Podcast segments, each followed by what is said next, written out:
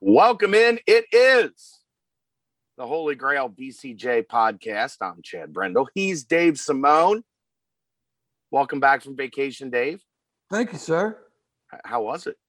Oh, perfect.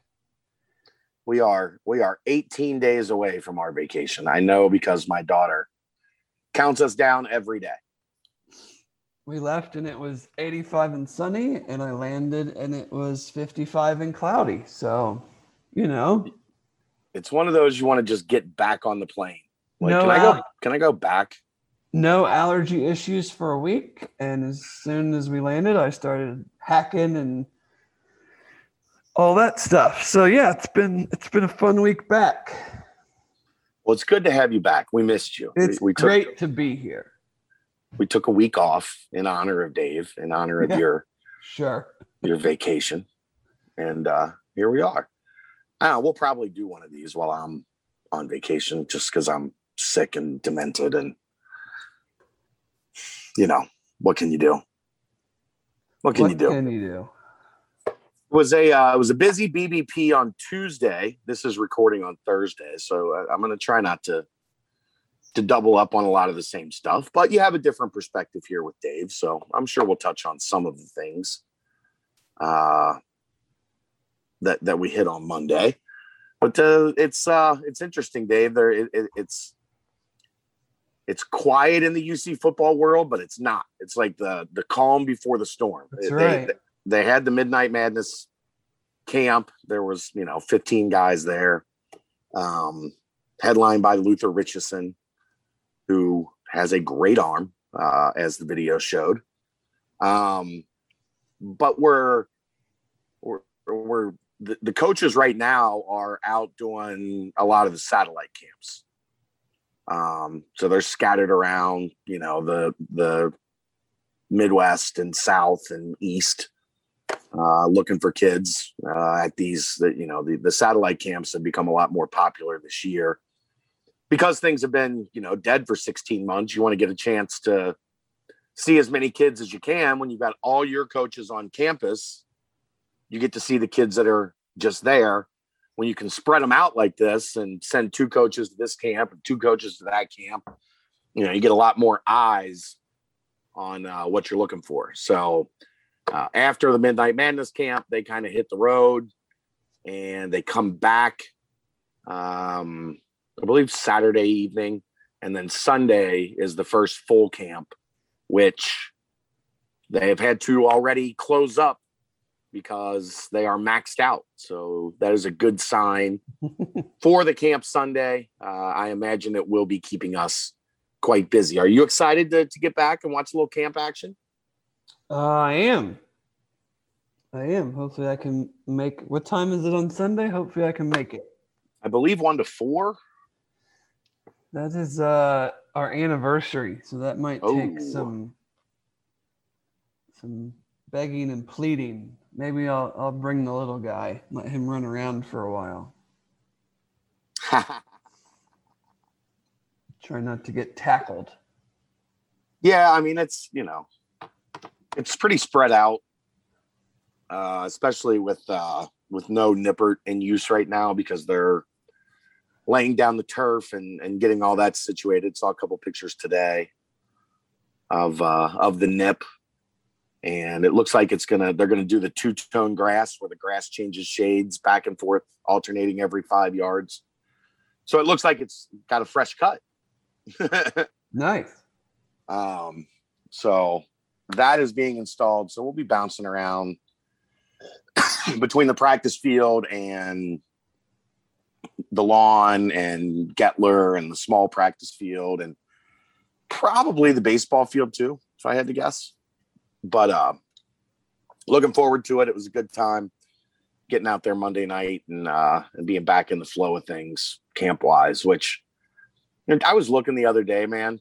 Like when you look at this 2021 class that that gets here on Friday, Saturday, it is remarkable that they were able to do what they did in recruiting for 2021 with virtually I mean, uh, unless they were local, nobody saw anything. and I I think it just goes to you know goes back to the staff's ability to sell their vision and execute you know whatever plan it is they have because you know what the the second best class in school history based off the composite by like two thousandths of a point or two hundredths of a point or whatever it was Yeah. uh, and, and to do it without being able to sell Nippert and the, the campus and everything that makes UC great.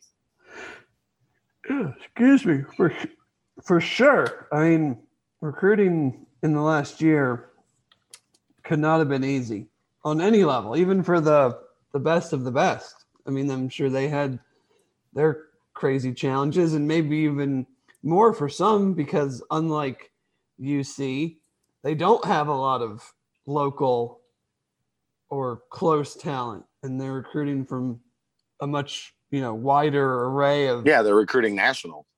so it makes it even harder. But I mean, uh, you know, you wonder was it harder, but did some aspects of it actually help? Because some of these kids that you know that they got couldn't go see other places, and Yeah.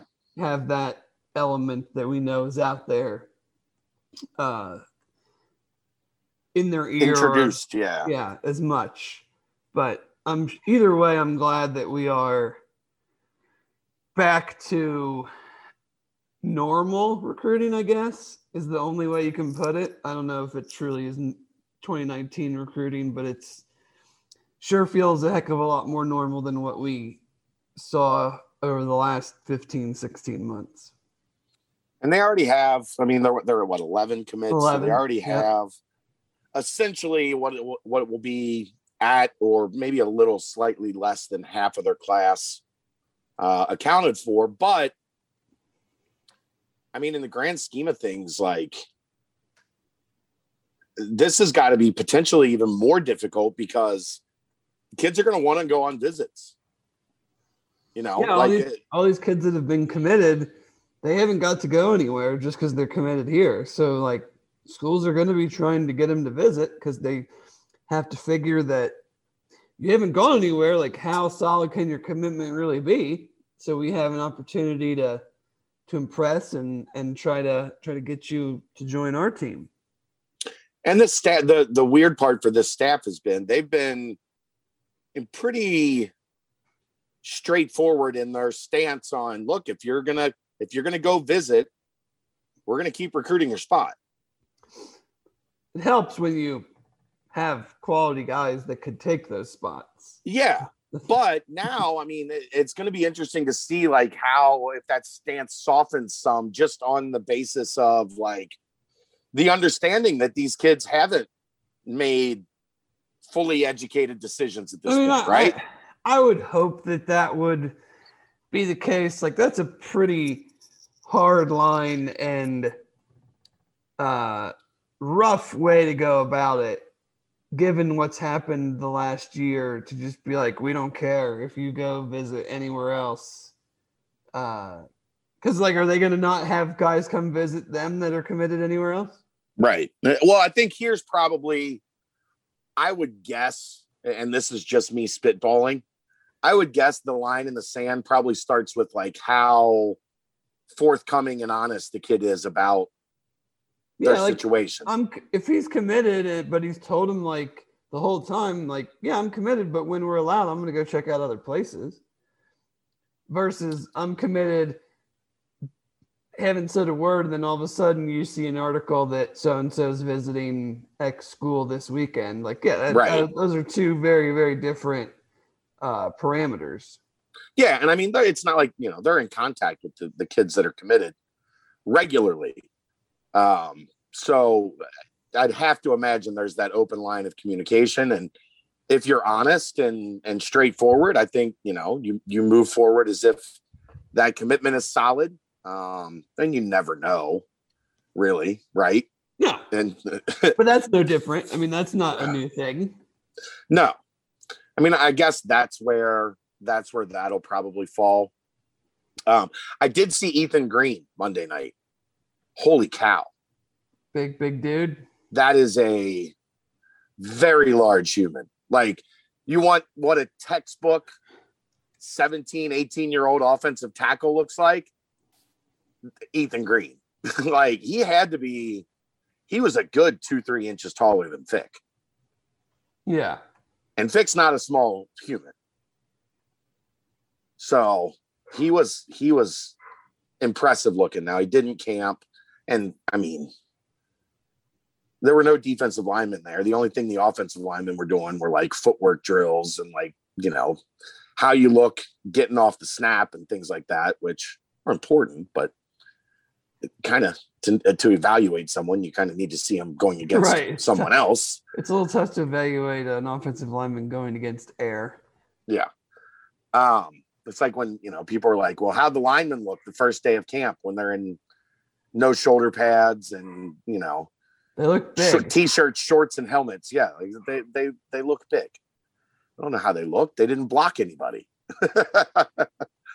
um, yeah, he is he is an impressive dude, and he seemed like he was Bearcats all the way. And you know, he he's trash talking Luke Fickell about he, he thinks he could he could beat him in wrestling and Fickle saying basically like until you win a state title, you don't even get to challenge. me." Like, there, there is a prerequisite to step in this ring, and that's a championship. And That's right. you ain't got it, young man. You, you put that on your resume as a senior, and uh, and we'll we'll we'll find out. But and then Luke was talking about they were they were a tag team now, like they were joining forces now. I just, uh, I mean, Luke's Luke's lost a few pounds since his playing wrestling days, and he's probably lost maybe a step or so. I just, I, I'm wondering if maybe he just doesn't want to get embarrassed.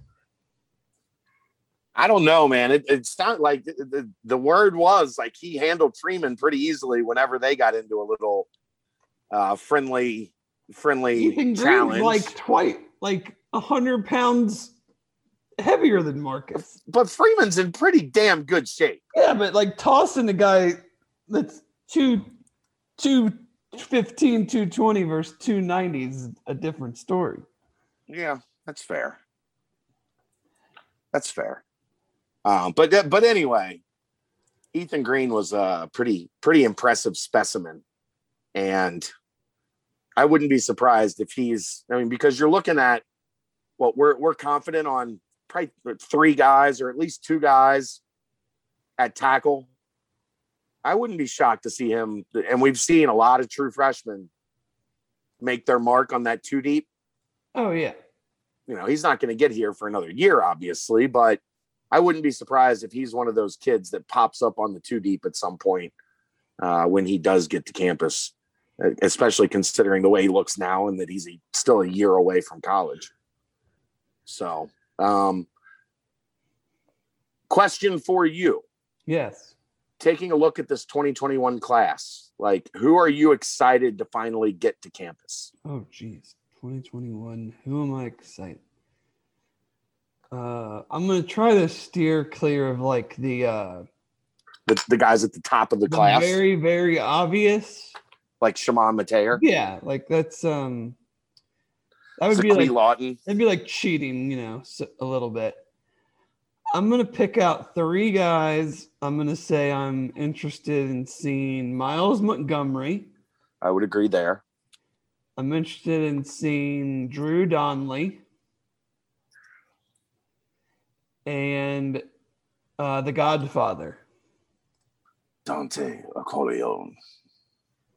Corleone's going to be fascinating because doesn't it always feel like there's somebody that that comes in that's rated at the bottom of the class that like is instantly like, oh Yeah, like Derek Forth, yeah, Derek Or- Forrest, Desmond Ridder. Desmond Ridder. Those are those are two two notable ones. Coby wasn't rated very high either. Forrest had another pick today.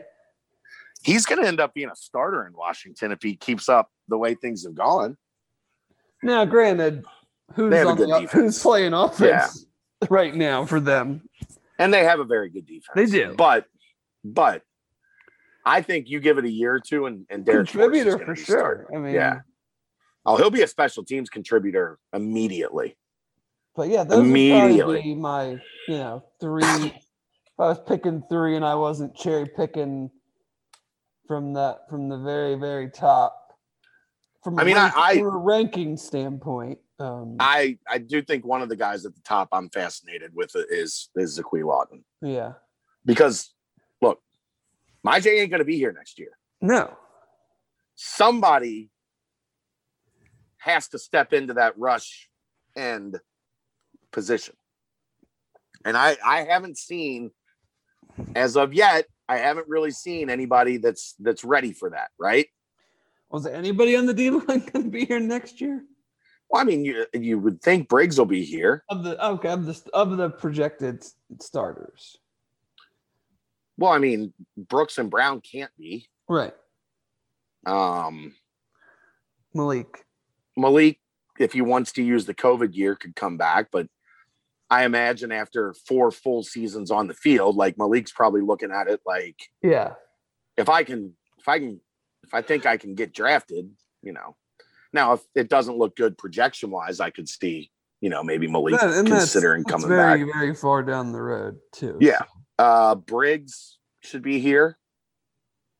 That'll be a, a, a plus, as long as he doesn't come out and dominate this year and end Yeah. up in the draft, which is which is possible. It'll be the end of his third season in college football.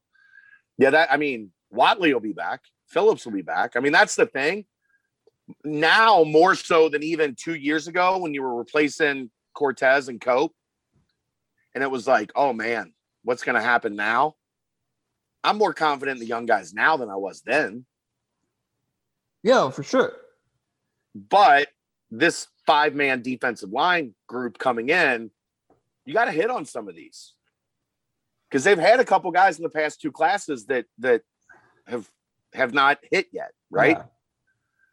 So you got to hit on two or three at least of these five guys that are coming in as freshmen to have them ready in year two if you have to replace what you think you're going to have to replace. Um, I had somebody ask me a question on Twitter today in a DM today. I want to ask you. Okay. I didn't answer it because I wanted to save it for the pod. Most DM questions are are very thought provoking. So This one is. I mean, it's I I the answer is pretty clear, but let's see where it goes. Do you think going forward the football team will continue to have teams like this where they seem so dominant, or is this an anomaly and it will even out to the the rest of the teams in the conference for years to come? oh, conference. Uh, Well, I mean, they are a, a heavy favorite in the conference, Yeah. right? Uh, I think it will even out a little bit. I mean, UC might still be the favorite, but not to the level they are this year. Just because, I mean, like, if we're looking down the road, obviously we don't know who every team's going to have and whatnot, but UC is going to be replacing an insane amount of production, depth, talent, more than likely after this season. Yes. So it would be unrealistic to just think we're going to roll into this time next year and they're going to be the prohibitive, like, Well, you're you're going to have a new quarterback. yes, among many other things. You're going to have whole new- turnover at wide whole new secondary. More than I likely. Yeah, I think it's safe to say if he has a good year, there's a, a pretty good chance Josh Whyle is gone. Michael Young probably gone. Jordan Jones probably gone. Alec Pierce probably gone. Um, what Vinny would be gone off the offensive line. Most everyone else should be back, I would think, at that point. Um, we just talked about the defensive line. Dublanko and Beavers would be gone, although I think maybe more than anywhere, they might be most suited to handle things at linebacker right. because they're just loading up at linebacker right now. Um, and then pretty much the whole secondary. I just think we need to be, as a fan base, need to maybe be a little careful about getting out over our skis and just thinking that, like, oh, well, we're just going to run roughshod over all these teams for the foreseeable future. Like, that Now, just, it just doesn't happen on this level. Now, we're gonna. It's it's a little different because of the COVID. Well, I'm just talking about like at UC's level of like conference. Yeah. It's a little different because of the COVID year, and that stuff's probably not going to really flush itself out for like another three years. Um, like when all these kids that can have an extra year until they are done, it's going to be very hard to recruit because you just don't know how many spots you technically have. Um, so I mean, I mean, I was reading something today where there's a coach shopping players. Like I need to get rid of these guys. Yeah. Like Yeah. Like saying like, hey, you should go here. Like they'll, you know. Right. Um and then you know, I was reading something from I believe it was Wake Forest coach just saying like you could have one minute you could have too many players and then all of a sudden you could have way too few because if if guys stay verse and then you didn't recruit you know like one year you could have a lot and then you didn't recruit because you didn't have any spots and then all of a sudden a bunch of people leave and you can't repl- you don't have the chance to replace them and then you're like low on scholarship so for the next two or three years it's going to be quite a juggling act. So um, but I, I don't I don't think that this is some like I'm not going to say dynasty, but like some prohibitive favorite where they're just going to go undefeated in the league three or four years in a row, win the conference championship every year.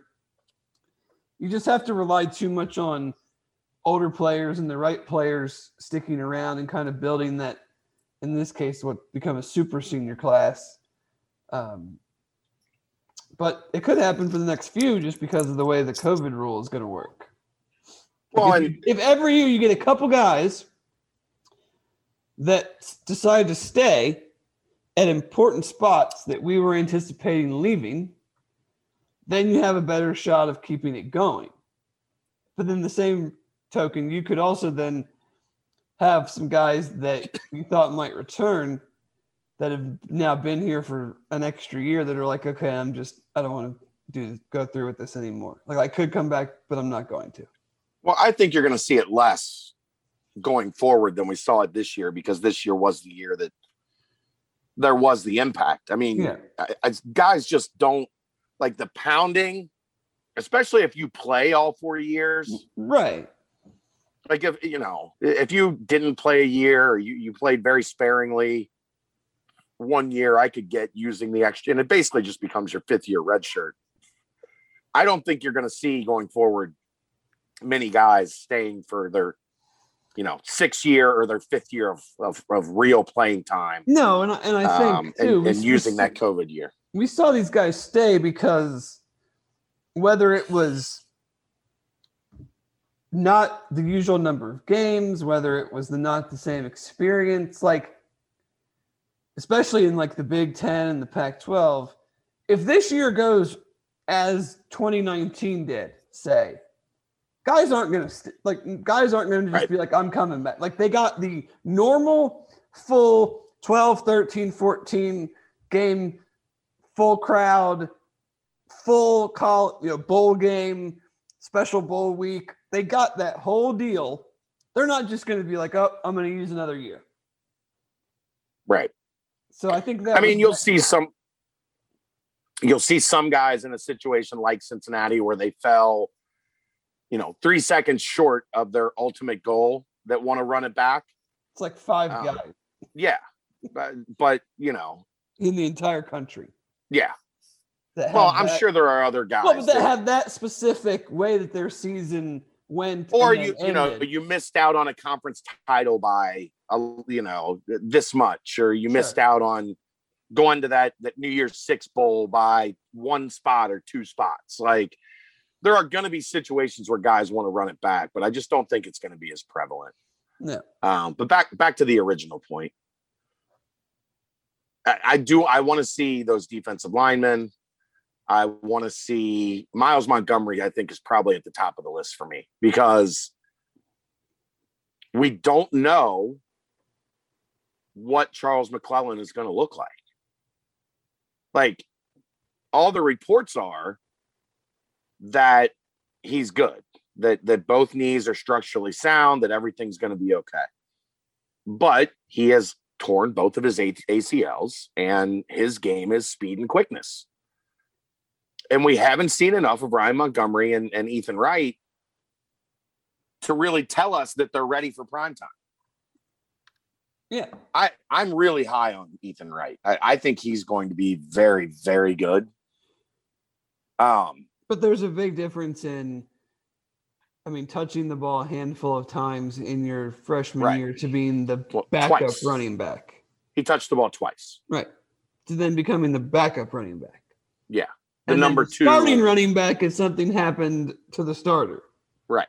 And it's running back, so their guys are going to get dinged and have to come out for a series or miss a game happen. or two. Like, yeah. So Myles Montgomery to me might be the most important freshman on the roster. Because if he's ready, and that really is the position where freshmen can be ready more than anywhere else, right? Oh yeah. Here's, hand, hand here's the ball. The ball. Go. Go do something with it. So I'm fascinated to see Myles Montgomery and how he fits. Um, trying to think through if there's anybody else that really jumps out at me.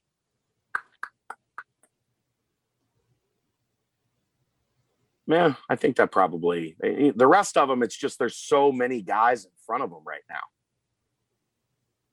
Like there, there's just so few opportunities for a freshman to come in and and and hit the two deep this particular season. Yeah. Um, but back uh, uh to, to to one of the other things we're talking about.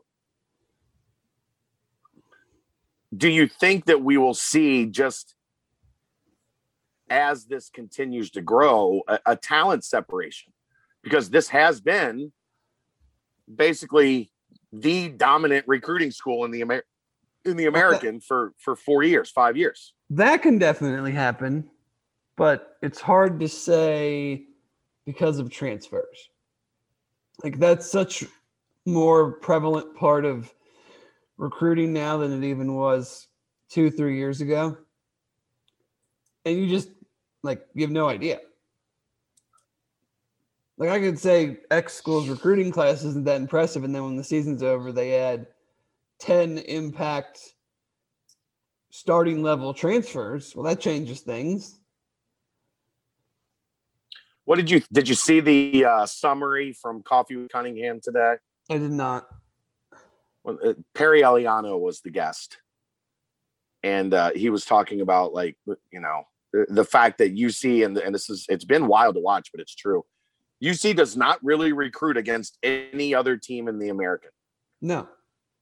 Like who are we ever talking about that UC is recruiting that has like three schools in the American on their list?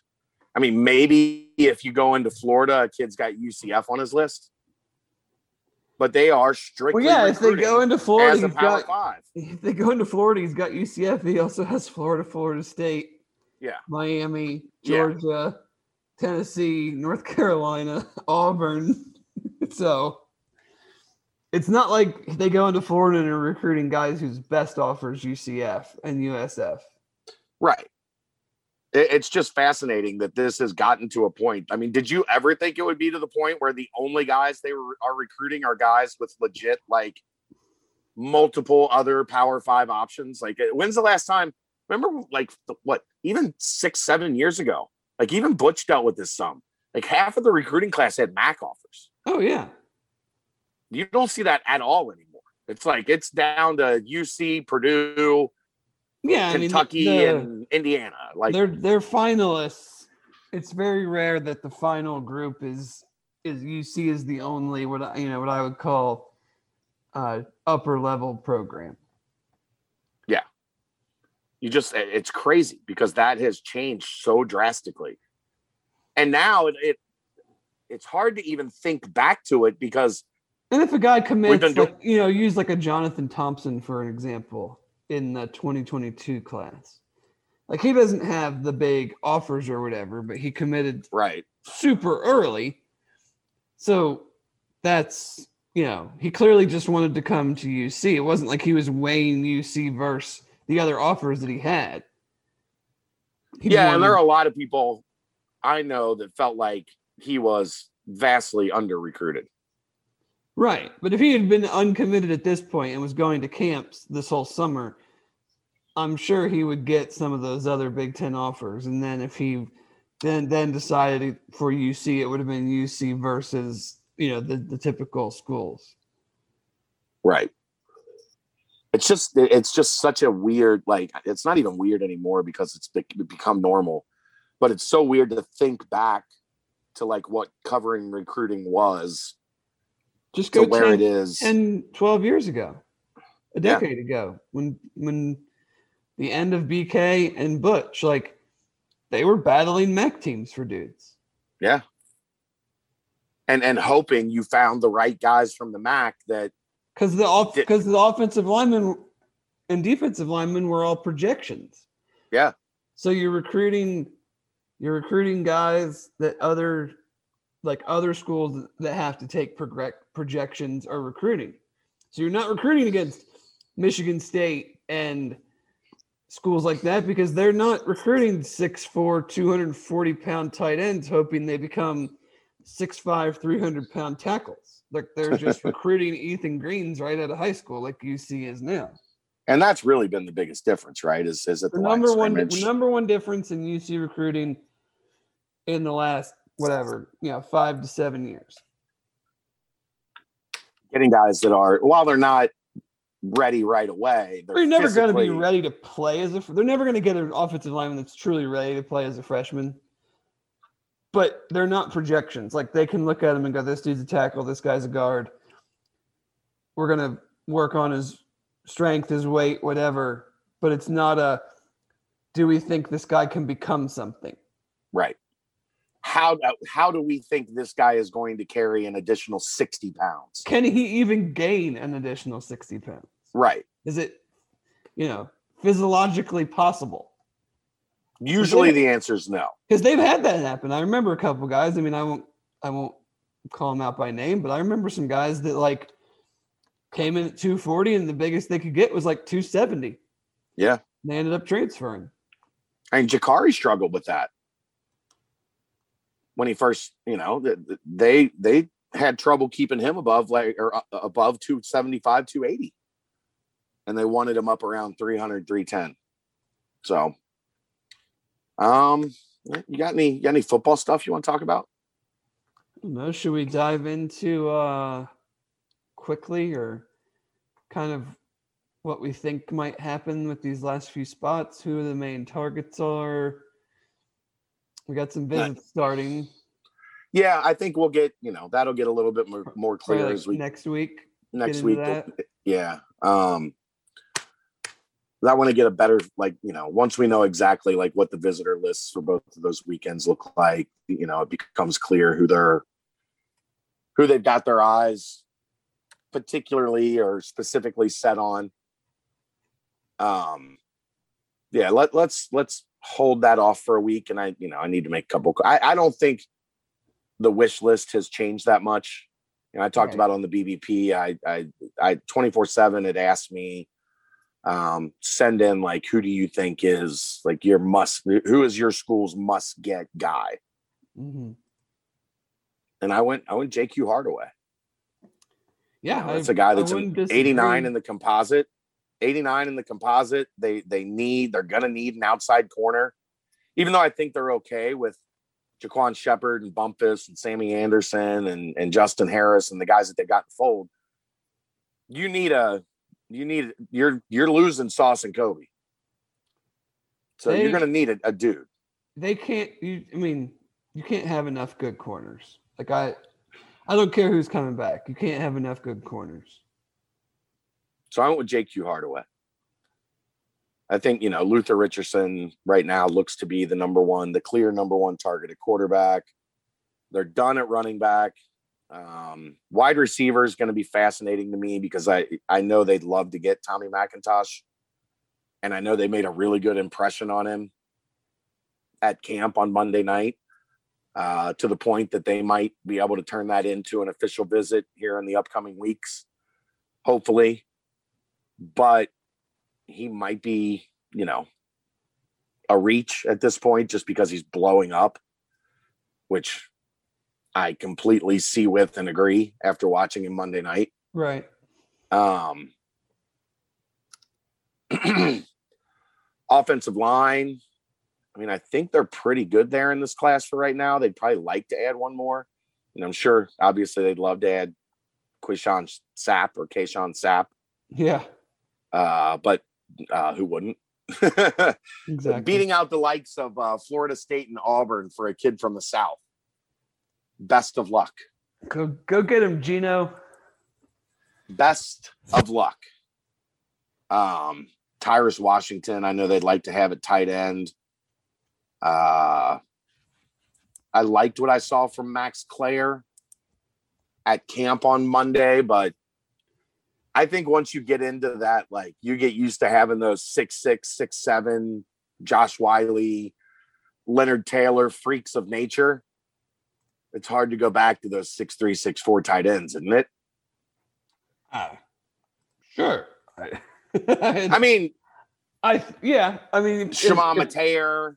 Right. I mean, if that's what if but I mean there's you know there's all different types, so it just depends on what you you know, if that's if you want to model your room that way, then sure. But you know, there's there's a I think feel like there's a spot for guys that maybe aren't necessarily exactly that. I think you get spoiled too. Well, sure, but can you, You get like open? Dayton- and- you- can you you get like open and catch catch the ball? So. you like dating five foot 110 pound blondes. You you tend to want to keep dating five foot 110 pound blondes. Or brunettes or whatever, whatever your type may be. We're all we're an all-inclusive podcast here. um and defense, you know, they're gonna recruit 30 more defensive backs. That's what they do. Defensive backs and defensive linemen. Um so uh, we'll we'll have a little bit better idea of that next week. But but I meant the team, like the the the program. Is there anything you want to hit on in this particular episode? I don't think so. All right.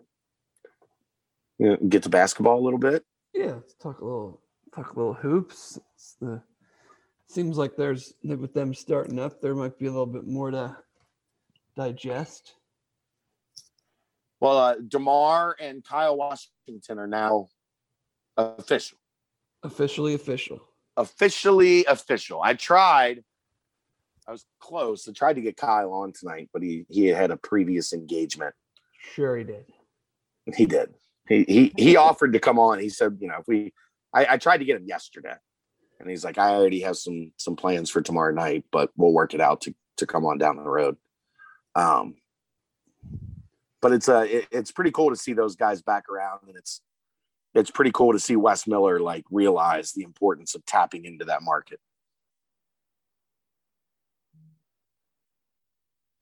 Oh You yeah, for, yeah, for sure, for sure. Sorry, I had you on mute real quick. Um, yes, I think you know it's you make an effort and you give you know true, honest opportunities, and if guys grab them, then guys grab them. I mean, I I don't think any of us want jobs given out just for the sake of placating you know, whether it's former players, you know, whatever. But uh, clearly, Wes can put a staff together and had ideas of uh, who he wanted. So if you're going to hire Kyle and you're going to hire DerMarr, then they clearly earned it. And then I, I do still think there's one more spot. I know it, it it sounded like that was making like the staff official based on the tweet that come out that came out, but I, I do still think CB McGrath, who was the coach at North Carolina Wilmington, was an assistant with Roy Williams at North Carolina. I do think we will see that it's probable is is the wording I would use. Probable that towards the middle to end of this month we will see CB McGrath uh, on staff at Cincinnati as well. And uh, here's a question for you: Yes. If you could take the last three assistants, not to put any of those assistants down, I'm just curious. You could take the last three assistants, or you could take Chris Lepore, CB McGrath, and, and DerMarr Johnson as your assistants. Which one would you take? I mean, is that honestly a question? I'm guessing. I'm guessing you'd take the the support staff option. Well, yeah, because they cause they have more high major coaching experience. Well, not necessarily. I mean, Lepore has been an assistant at, at Greensboro. Well, hasn't McGrath coached? it? McGrath has been an assistant at North Carolina, so yes. So just on him alone, you're taking, and then DerMarr has been Didn't I? the number one player in the country. Well, that's what I said. They have more coaching experience at the high major. Did anybody on the last staff coach a single year at the high major level? Uh Dwyer was in a. They were both Dwyer and Morris were both in support roles at Alabama. Okay, well, Does that that- count? Nope, because they were they were not coaches.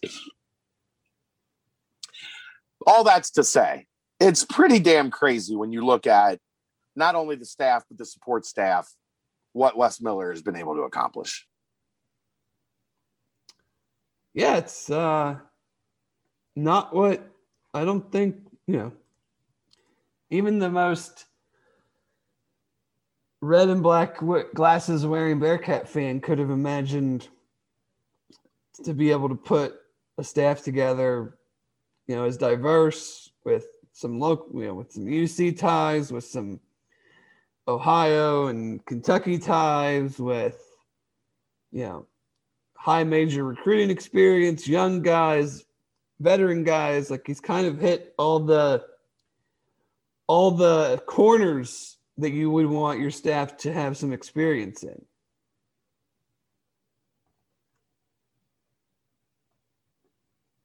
On the recruiting front, it's been it's been busy. You get uh, you get Rayvon Griffith in on Tuesday, who is a five star wing from Cincinnati. You get uh, uh, Sean Phillips in on Wednesday, who is a four star big man from Dayton. They are working on visits next week with point guard Sean Jones, uh, with uh, four star big man Braden Huff, with uh, an official visit hopefully next weekend for soon to be four star wing Leon Bond. And uh, it, it feels like there's there's just an energy around the program that's been missing for a little while. For sure. But that's that's why you hire a big time staff, right? Yeah. Yeah, you hire a big time staff, so you're a factor with more big time players. That- That's that's how the cycle goes. Uh, I I did get some uh, some more scoop, a, little some some inside information on. There was uh, apparently an open gym last night at uh, on campus at UC with with you know the guys that are on campus right now. Like, like I said, the one that's not is John Newman, uh, who is still finishing up his degree at Clemson. The only other guy that's kind of stuck in limbo a little bit is Abdul Ado, who is just going through the whole like process of physicals and testing and all that fun stuff, especially post COVID that the players have to go through now. Uh, I think he was the last one to get to campus, so you know you gotta you gotta go through all the the clearance stuff with the doctors and medical staff uh, before you can get on the floor. Um, the the the one name that's kind of consistently been talked about when I've asked people about these open gyms is that people have been really surprised by Hayden Koval. That he's just a super mature, like knows who he is, knows what he can do, contests everything at the rim, um, shoots it. I mean, it's open gym. Like if you're not shooting it well in open gym, Then I'm you're not a good shooter. Yeah, I'm worried. I'm- Nobody's guarding you. Right. I'm super concerned if you're not shooting it well at open gym. Uh, but he's he's knocking down open shots. You mean there's Like I not a lot of like defensive stances and high hands and sharp closeouts in open gym? No, very little. I- The biggest difference in open gym is there's just no help defense. No, you just stand there. You just stand right next to the guy you're guarding, and and it like there was probably like you know you get into like year eight nine ten of the mick cronin era there are enough guys that understand like what their defensive system is that's just, well, that's just the way they end up playing every day, Right, no that's what I'm matter how they're playing. I don't Right. see a lot of guys right now coming over to take charges from the uh, off-ball side. that would be correct that is that is not something you're going to see a whole lot of in open gym uh because there might be a fight if a guy steps in and takes a charge on a guy coming down the lane going for a dunk um but it's just you know Koval is a guy that's name has come up. AJ McGinnis is a guy that and and uh, Jared Hensley have both come up quite a bit as well. Uh, just McGinnis apparently can can really really shoot it. Um, and then Hensley is just a, apparently he, didn't shoot it all that well Monday, but I heard he he knocked down quite a few threes on Wednesday, which is probably because I heard Monday he did a great job kind of attacking and playing downhill. So then you're going to try to take that away from him the next time you play open gym. And uh that gave him some more open threes that he was he was able to to splash. Um it's not like Mikey Saunders has been has played really well in both of the open gyms. Um Jeremiah Davenport, I heard the the first half apparently was just unconscious and was hitting every three threw up, which we've seen him do that. Like we've seen him do that in games. That is that is not overly surprising to hear that that he went off for a while from three. Um and the- people have been impressed with as you would expect we kind of knew this coming in that that Ody really gets up and down the floor well. Um, finishes everything above the rim. I heard last night he had a nice little righty hook that that probably brought a tear to kyle washington's eye. Um thinking through. It's interesting i we haven't heard a lot i'm i'm wondering on mason madsen we haven't heard much i'm wondering how much is of that is just you know he's a guy that he doesn't create a bunch for himself so he needs guys that are familiar with him to know like where his spots are Right. He's more of a actual flow of a game type Yeah. guy. which I kind of expected McGinnis to be, but from what I've heard about McGinnis, like he's not afraid to pull up off the dribble. He's not afraid to to be aggressive, looking for his shot. So, um, but you know, that not surprised that I haven't heard a ton from Mason. I did hear Mike Adams Woods was was doing a good job finishing around the rim, which apparently uh, there have been a lot of missed layups in these two open gyms because there's actual rim protection. There are actually guys to be afraid of when you get to point blank range, which was uh, which was not the case. no, when you didn't think year. anyone was going to block your shot, you didn't really worry about going in for a layup. Yeah. So um, that's kind of it for the for what I heard from Open Gym yesterday. This guy was getting another phone call. I wonder if that was a. I wonder if they ran tonight. It might have been an Open Gym report from tonight, but we're recording a podcast, so I couldn't Yeah. answer it. Uh, when is when is uh your next trip on to, out on the road? What does the AAU schedule look like? So coaches are allowed out the third and fourth weekends of June to watch like high school camps. Uh, you know, teams playing with their their high school teams. the second one of those, I'm going to be on vacation. The first one, I'll, I'm going to try to get the whatever is going on in Ohio. Um, to watch as many as many kids as I can. Uh, and then the Fourth of July weekend, they don't. There's nothing. But then the next three weekends, there's events. Okay. So those three weekends in July, I'll definitely be out on the road, which I'm I'm looking forward to.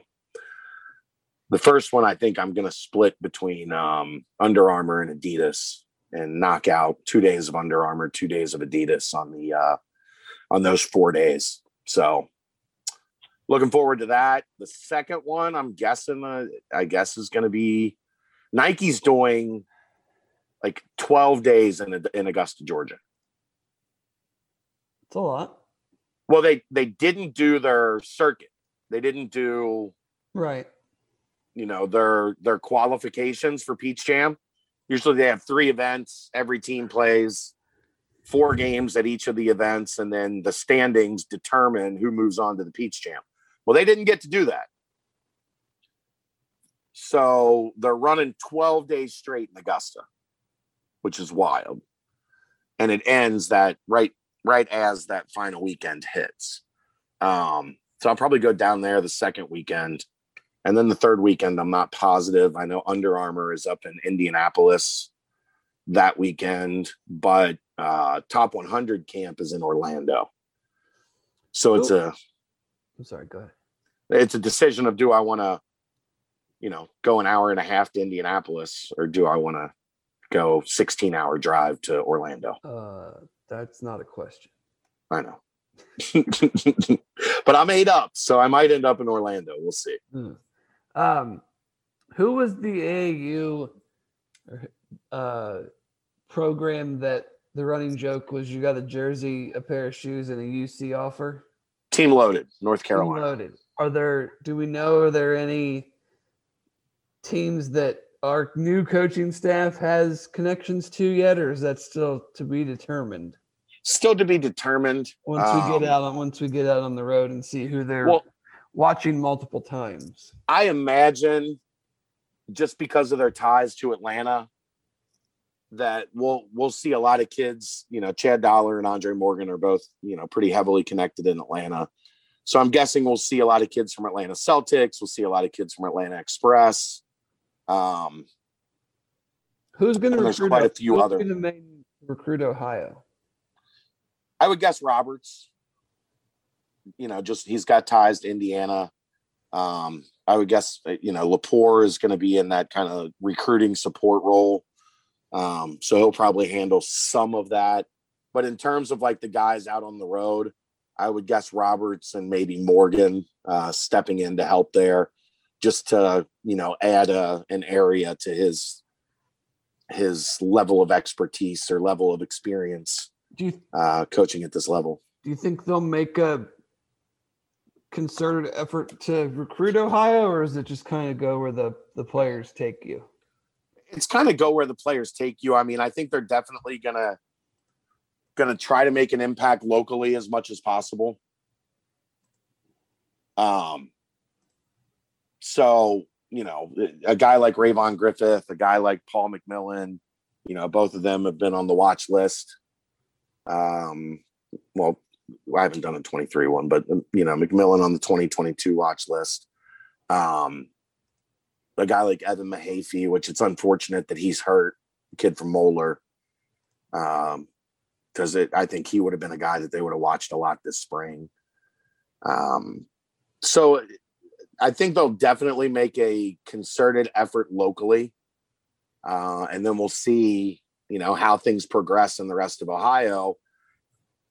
It, I mean, a lot of it's going to come down to, to to what level of success they have, right?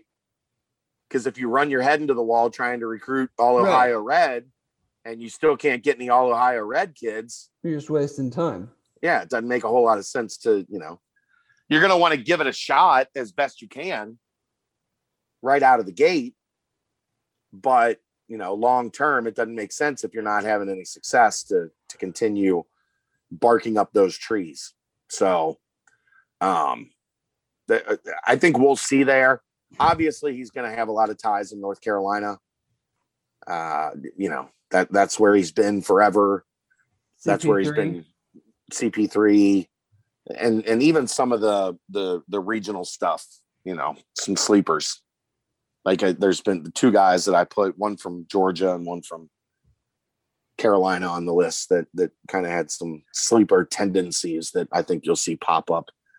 But if you're looking, if, if you're going to dig in states that have deep talent pools like Carolina and Virginia and and Georgia are places that you know Ohio's producing three or four high major kids a class, right? Right. Those states are producing 20. So you're much more likely to to find a sleeper or find what you want shopping in the uh the bins that have more merchandise, Mm-hmm. if you will. Um so it- it's going to be interesting. I'm excited for it because it's you know, Oh, yeah. something It's different. all new. Yeah. for so sure. that that that's going to be fun. July is going to be, you know, football camps and then recharge with a little family vacay and and come back ready to to come out swinging in July. sounds I don't, good. I don't have a whole lot more to you. I don't either. I just uh, there is one thing I wanted to ask about. Okay. Did you see the Mike Krzyzewski video today? Oh boy. Apparently that's a song they play It is, at Duke before every game. but just I'm not even like I'm kind What's- of even taking the song out of it of like What's- three or four girls doing the clapping, the players sitting behind them being like probably having the same reaction I had. Like, is this real life? Um, What did it feel like to you? Because I know exactly the first thing that came to my mind.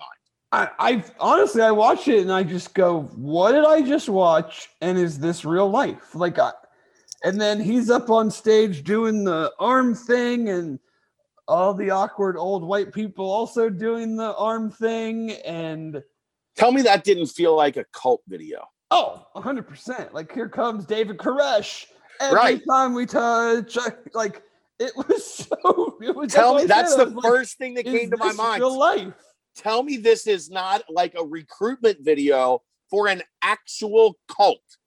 the girls doing like the slow claps over their head Right. Like those are all the the the the, Yeah, the mamas of his The- babies. the new members in the back being like, "Is this? Are we sure we want to join this?" Like, right? It was just Uh, the, the only thing they didn't do was pass around little cups of Kool-Aid for everybody to drink. who thought that was a good idea. Like, I want to talk to that person today. I don't want to talk to Coach K. I don't want to talk to Jon Scheyer. I want to talk to whoever thought that was a good idea. Did you hear him drop the uh, dazed and confused line? I didn't know. I I didn't hear any of his press conference or any of it. I I only saw kind of whoever cut up like that first 45 seconds or so Yeah. when he was coming out on stage. he basically said like you know these high school kids I, I keep getting older and these high school kids stay the same age if you'd have dropped an all right all right all right i would have lost my mind Oh, but I mean, it's, it's huge news. I mean, college basketball is going to be going to be interesting. I mean, Roy, Coach K, Tom Izzo probably, you know, not far behind not you wouldn't far think behind. Jay Wright's been at Villanova forever. Is he just going to keep plugging along there? Um, probably though i mean he's turned down the sixers like I'm not saying like, but like he's been there a long, long time. I think he's been there longer than a lot of people realize. Not saying he's going to leave for like, like, but it's like, is but i'm just saying is he gonna- retire at like 55 like Well, jay's I not that old is he Brad Stevens just did basically. so I mean, going from coaching to front office position, yeah but you know there's in the nba front office there's a lot of work to be done he's still going to be working a lot there is, but not as much as coaching eighty-two games a year in practice and and True. all that.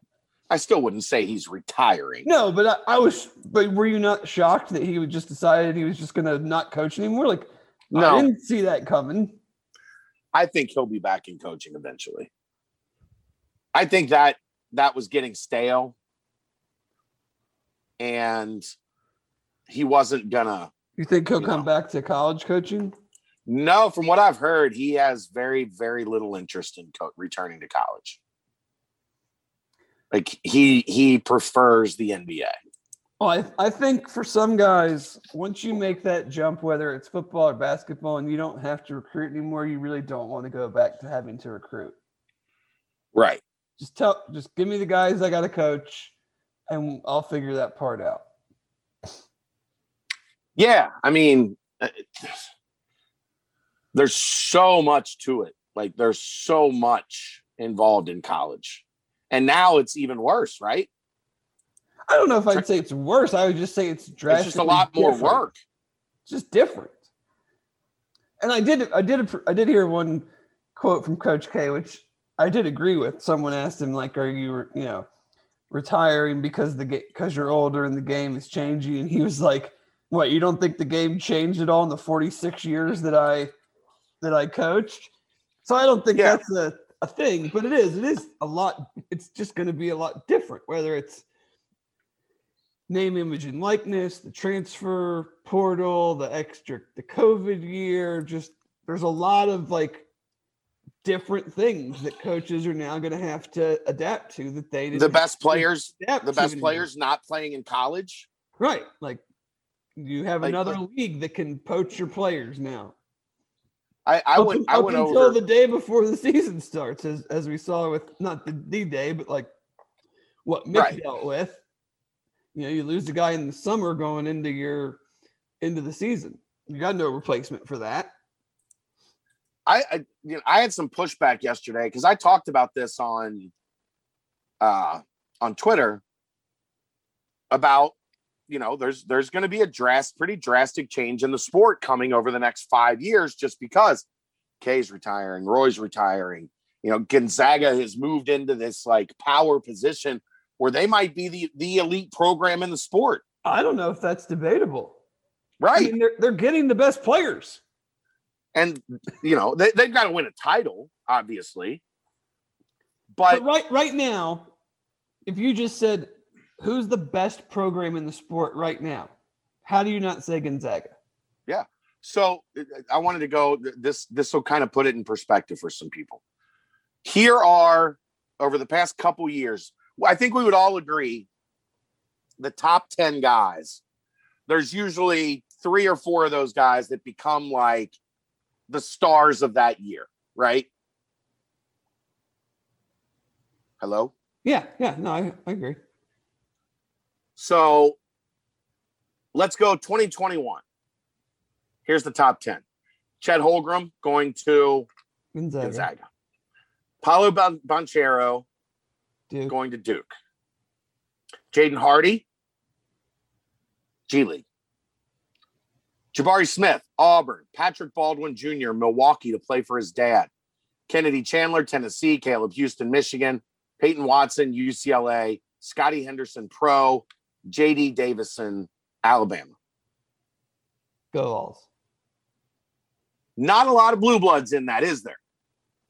No, I mean there was what? No Kentucky, no North Carolina, one Duke, No Kansas, no Kansas, one Duke, no Michigan State, one UCLA. one UCLA, no Villanova, no Florida, no Texas, no Ohio State, no Indiana, no yeah, So, no Syracuse, So- no right. So that's just a fluke, right? Right? That's just a fluke. Let's go 2020. Cade Cunningham, Oklahoma State. because of staff connections. His brother was on staff. Jalen Green, Pro pro. Evan Mobley USC. to play with his brother. And- Jonathan Kuminga, and dad didn't have anything to do with that either. right. Jonathan Kuminga, Pro pro. Brandon Boston, Kentucky, Kentucky wasn't very oh, good. almost transferred. Yeah. Ziaire Williams, Stanford, Scottie Barnes, Florida State, Terrence Clark, rest in peace, Kentucky, Greg Brown, Texas, Moussa Cisse, Memphis. Memphis. Two Kentuckys, no Dukes, no North Carolinas, no Kansases, no Louisville, Noticing a trend? 2019. Wiseman, Memphis, Edwards, Georgia, Stewart, Washington, Cole Anthony, North Carolina, RJ Hampton Pro, Vernon Carey, Duke, Scottie Lewis, Florida, Jaden McDaniels, Washington, Nico Mannion, Arizona, Tyrese Maxey, Kentucky. Just think for that class alone. Just think about like the, what we would consider our age is very, very similar, like the glory days of, of college basketball that for us, the 90s and into the 2000s. Think of a time when the top three players in a class didn't play, ev- didn't ever play in the NCAA tournament. Memphis, Georgia, Washington were the top three players in the class. Memphis, Georgia, Washington. I mean, there wasn't. There were times, not even what five to ten years ago, where like Duke would get three in the top twelve, Kentucky would get three in the top ten, Right. Kansas would get a guy or two, Carolina would get a guy, look, Pitino would get a guy, like Villanova would grab a guy in the teens, and then like a in the early twenties. Like you only, yeah, it's totally different now. And then even like the kids that are mo- moving on are transferring. They're not transferring to those schools. Like Right. look at, look at Baylor. Kids leaving Auburn to go to Baylor. Kids leave, you know, they're still 2000, 2018 was the last time it was quote unquote normal. Barrett, Reddish, Williamson, one, two, five, all go to Duke. Nassir Little to Carolina. EJ Montgomery, number nine to Kentucky. Quentin Grimes, number 10 to Kansas. That's the last time it was normal. 2018. That's, that's forever ago, and and especially in college basketball, where guys Yeah. leave after one year. Now look at 2022.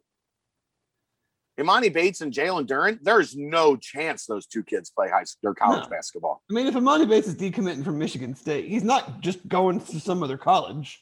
Right. They both have 100% crystal balls to professional.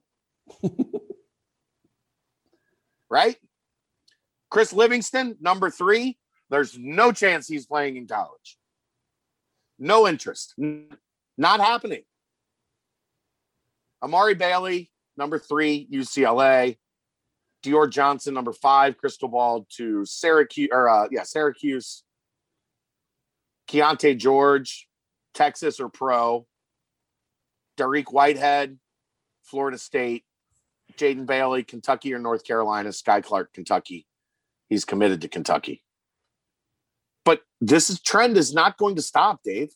Oh no! And there's going to be other leagues that shoot. I mean, what was the one league that some other Overtime elite or whatever. that signed like the the 2023 or 2024 kid or something The tw- already? There's two twins in 2023 that signed with uh Overtime Elite, which is the new like That's like the one funded by the NBA, the former NBA guys, right? Like Jay Right. Williams and and you Right. can and, and they're taking like is like 16 year olds.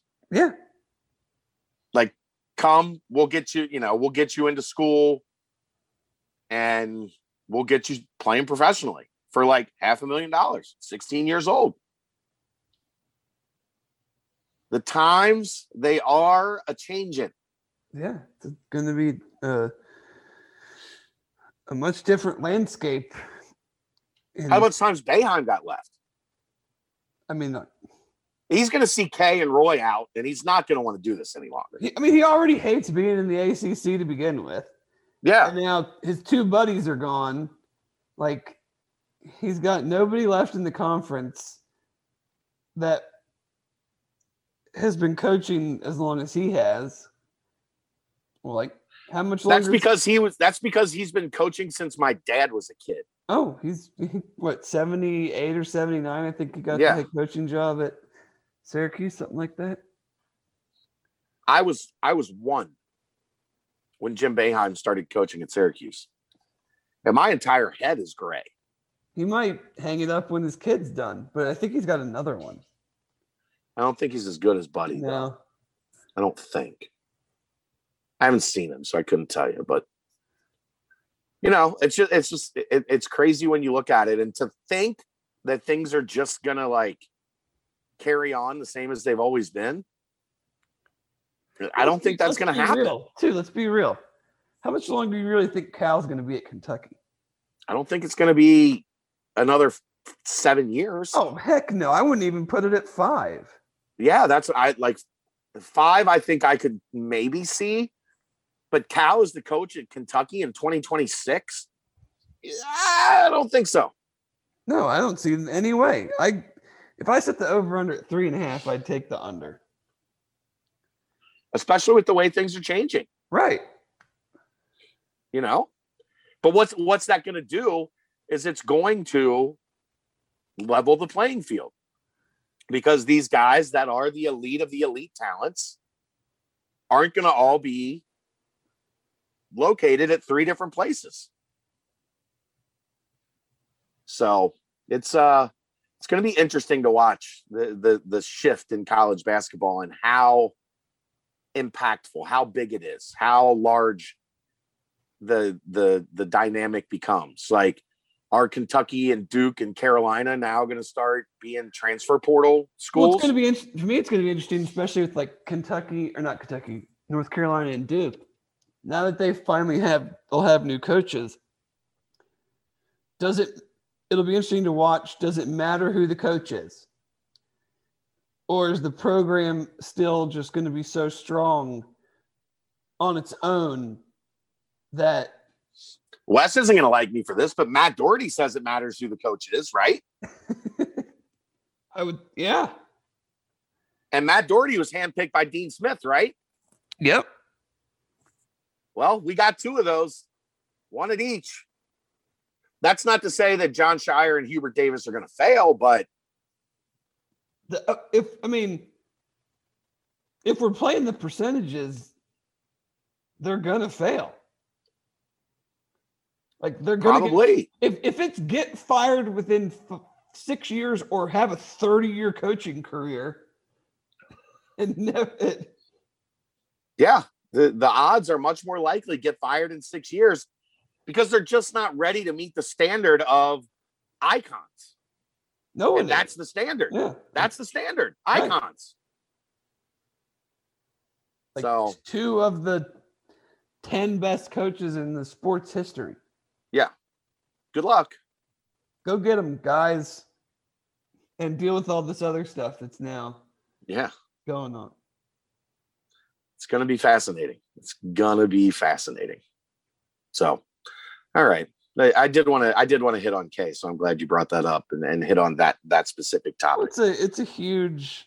I mean, he's a whether we make fun of him or some of the stuff he says is, you know, to reporters or to whatever is idiotic. Like you can't take away the the iconic level that he uh, reached. Yeah, I mean the only thing that's annoying is this whole like who's gonna who's gonna take the mantle and like uh usher the sport into the future. Like we didn't need those guys like, you know, No one said those guys when they started, so you you have no idea. Like Coach K has even said it. It's like it's one thing to be given a chance, but it's another thing to be backed by people that believe in you. Because I mean, in today's world, he would have been fired at Duke. Yeah, in three years he'd have been out. He wouldn't have made it to year four. So hopefully that's a sign to some that you know the best A little continuity can be a good thing. isn't necessarily to to burn the place down. Right. All right. That's all I got.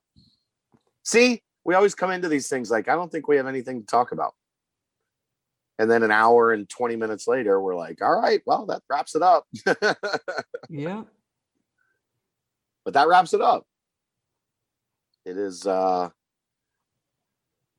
it's, it- it's been a fun week. I'm glad recruiting's back. There's been a lot of information on the board, 60% off through June 7th, midnight, June 7th. And if you're not here, you're missing out on a lot because there has been a constant flow of information being posted on the boards at Bearcat Journal. definitely gonna be missing out over the next month. That's for sure. Yeah. And July, June and July, and then and then camp, What else are you gonna spend your money on? You're certainly not gonna go watch the Reds. right? Forty dollars for a year, Dave. Forty dollars for a year. Amazing, amazing deal. So I did. I did go. laugh. I did. I have to get one little quick dig in. I was laughing. Uh, my guy on my team, Jacob Degrom, has given up 22 earned runs in his last 20 starts. And the Reds have given up like 17 earned runs in their last game. Yeah. They've given up in a week. They had a 19 run game and a 17 run game. I think uh, uh, they they've played like 52, 53 games. In 11 of them, they've given up nine or more runs. That's not great. That's hard to do. They need to fire their defensive coordinator. That guy is not holding that guy the sucks. That guy sucks. I, mean, I just I've, like. I've been casually keeping track of the Mets and just noticed that they have the largest division lead in baseball right now at like four, four and a half games. Nobody's any good. No, I mean either either they're good and them they have a big series with the Padres actually starting tonight. Should be interesting. I will not be staying up for any of that, but You gotta love those 10-10 first pitches on a on a I don't Thursday even night. really like watching baseball to begin with. I'm sure as shit not staying up till ten o'clock to watch it. no, no, one o'clock to watch it. Well, yeah, all the way. Eh, you got to stay up till 10 o'clock to see the first pitch. Right. Yeah, I'm certainly not staying up to see the last All right. Well, it's good to have you back from vacation. We Oh, it's you. great, great to be back. I'm ready for some some football action, and, and before you know it, uh, we'll be at Camp Higher Ground. Yeah, it's it's you know we're we're less than Maybe. a hundred days. No, I think we'll be good. I think Yeah. we'll be good. Oh no, I was gonna say maybe we'll we'll get to see something else in the next couple weeks too. Maybe. Maybe we're lucky. All right. He's Dave Simone. I'm Chad Brendel. Thanks for tuning in. We'll see you next time. It's the BCJ Holy Grail podcast right here on BearcatJournal.com.